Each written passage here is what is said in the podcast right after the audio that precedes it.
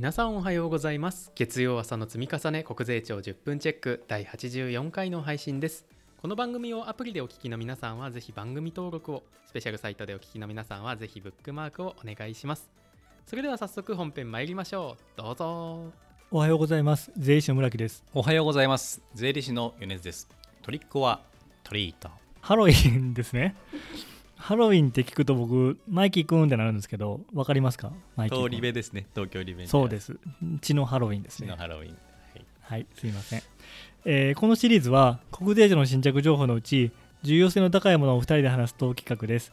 我々2人の勉強会に参加するイメージで聞いていただければというふうに思います。また若いリスナーさんが多いと聞いてますのでなるべく噛み砕いてお話しできればと思います。ということで今回ですが国税庁の新着情報や税制改正要望もひとしきり紹介できましたので今回は新聞テレビなどで話題の経済ニュースについて久しぶりにあれこれ話してみたいと思います。本日、まあ、収録は9月の25日にまとめ撮りをしておりますがここ1ヶ月間で話題になったニュースですね。例えば非常に話題になっているものとしてジャニーズ事務所の話題ですね。こちら税務とか経済関係のあの企業経営としてもいろいろあると思いますけれども村木先生としてなんか気になっているところとかありますか？そうですね、まあ、せっかくなんで税金の話でいくと、まあ、ニュースでよく出てるのが、社長を降りなかったと、まあ、代表取締役ですけど、降りなかったのはなんでかっていう話の中で、うん。事業承継税制を使ってたっていうのが出て、ねそういうことだったのかってね、うん、なるほどですよね。うん。これ、ただあの、ジャニーさんが亡くなってる期間って、あのちょうど今、10年の次元立法である100%納税猶予の期間なんですよね。うん。だから100%納税猶予されてると思うんです。なるほどでもちろん詳細は細かい部分は知らないのであくまで出てる情報で読み解くとって前提ですけどおそらくこの亡くなったタイミングとかから考えるとこの事業承継税制使ってる期間の経営承継期間、まあ、つまりはい。5年間はうん。要件が厳しい期間ありますけど、うんそこが2025年なはずなんですね。うんうんうん。うん、なので2025年のその何月かまでの間に代表取締役を辞任したりあとは従業員の8割の雇用要件ですかね、うん。雇用確保要件が未達になった場合っていうのは期限確定しちゃって納税しないといけない。しかもそれが860億ですかねっていう金額になってるのですよね。すごい話だなと。の代表だけだったらともかく従業員ってい要はあのタレントの方々もおそらく従業員なんですよね。うん。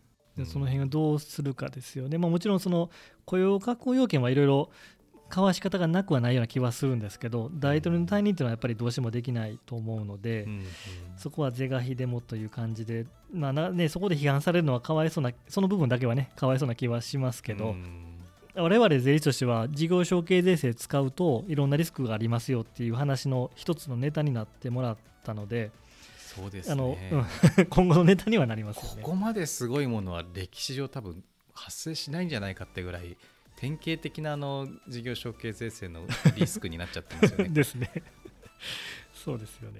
で、これあの、あとはね、事業承継税制以外も、はい。僕、論点あると思ってて、あなんあのまあ、新聞報道ベースですけど、当然、いろんな損害を与えたので、損害賠償金を払うんだと、ああなるほど。まあ、それは当うん。然そうだと思うんですけど、これ、まあ、当然、莫大な金額になるとは思うんですが、うんこれをの税務上の取り扱いどうなのかなと思ってて、法人から要ははい、個人に渡される、えー損害賠償金金。ですよね。これは、いこれ、うん、難しいですよね。確かにあの非課税になるのかとか一時所得になるのかとか雑所得になるのかそういう話ですか？うでまずその法人側の話でいくと、うん。そもそもこれの責、まあ、誰が被害を起こしたかというと当然ジャニーさんだと思うので確かに。本来は生きてればジャニーさんに対する給与だと思うんですよ。そうですね、うん。うん、本来本人が負担すべき、うん。本人に責任があるって話であれば、うん。組織の問題じゃないってことであればうん。給与だけどももうなくなってしまってるので、給与課税はないだろうと。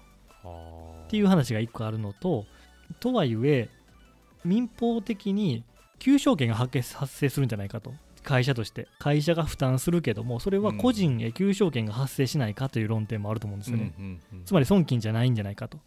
求償権が立つから。っていう論点もあるんじゃないかとか、うんうん。なんか面白い 面白いところあるな。そのうんいろんな論点があるなと思って見てるんですけどね。うんなるほど。求償権がさらにそのジャニーさんの相続人にそうそうそう。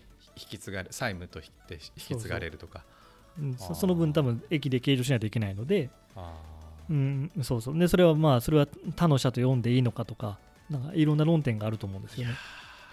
っていう思って見てました。税務の専門家の方はもう気が気じゃないですね。まんないでしょ。眠れないですねすねうん。次のニュースも行ってみましょうか。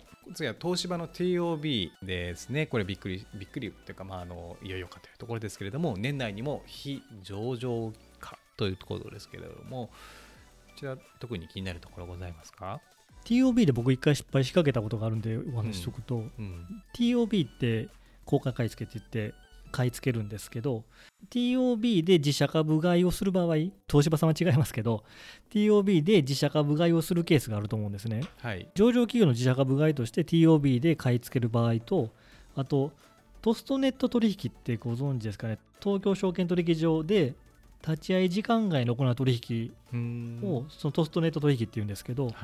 そのトストネット取引で自己株買いもできるんですね。うん。まあ、つまり大きく分けると TOB とトストネット3ってやつで自己株買いできるんです。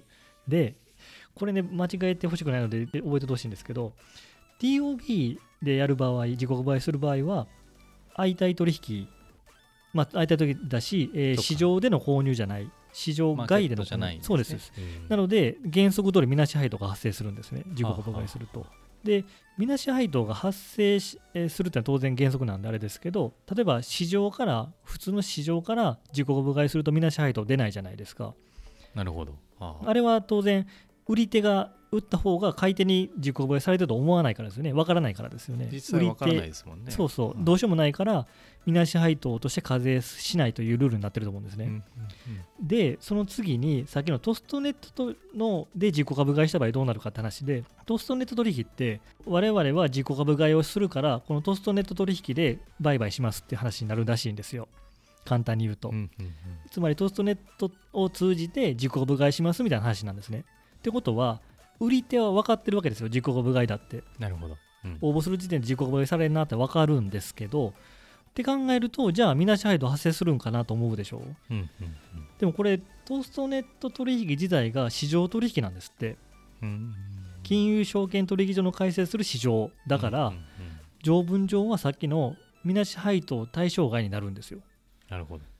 だから理論上は売り手が分かってる自己株買いされて分かってて応募してくるのでみなし配当発生してもおかしくないなと思ったんですけど条文上は市場での購入になるのでみなし配当が発生しないっていうオチになるんです。なるほど。これ一瞬僕ヒヤリしたことあったので。怖いですね。そうなんですよね、うん、趣旨から考えるとそうなるべきだけど条文がそうじゃないみたいなうん。結論だと思うのでもしまああまり関係する人は少ないと思いますけど、うんうん、覚えといたらいいなと思って TOB で聞いて僕すぐそれ思いつくんでいつも。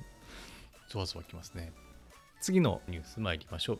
またちょっと経路が変わるんですけれども共同親権の話ですね、まあ、導入案が今提示されているということですね。離婚後父母双方または一方に共同親権になるようにというのは民法の改正が今案が出ているということですかね。村木先生こちらなんかコメントございますか？おっしゃる通りで家族法制部会というところで共同親権を中心とした家族法制の要項案の叩き台を作ってると。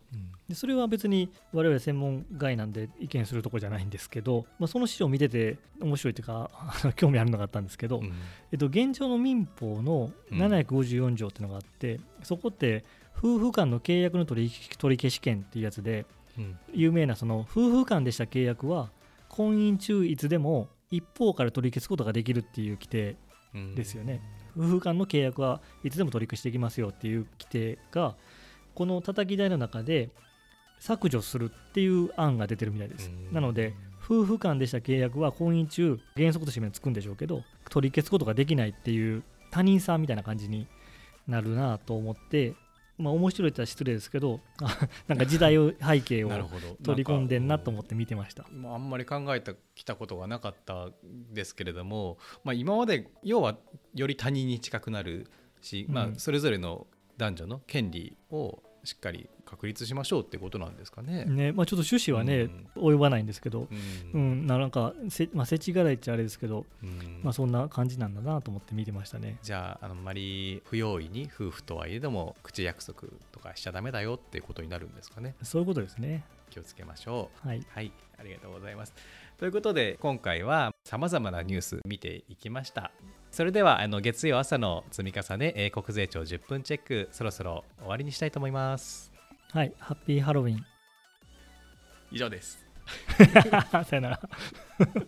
はい国税庁10分チェック第84回の配信でしたトークテーマのない時は皆さんのメッセージを頼りとしておりますので最近あったことやお悩みなど何でも結構ですこのシリーズへのメッセージも受け付けておりますアプリの方は概要欄のリンクからスペシャルサイトでお聞きの方はご意見ご要望ボタンからお待ちしております。それでは今週も無理せずやっていきましょう。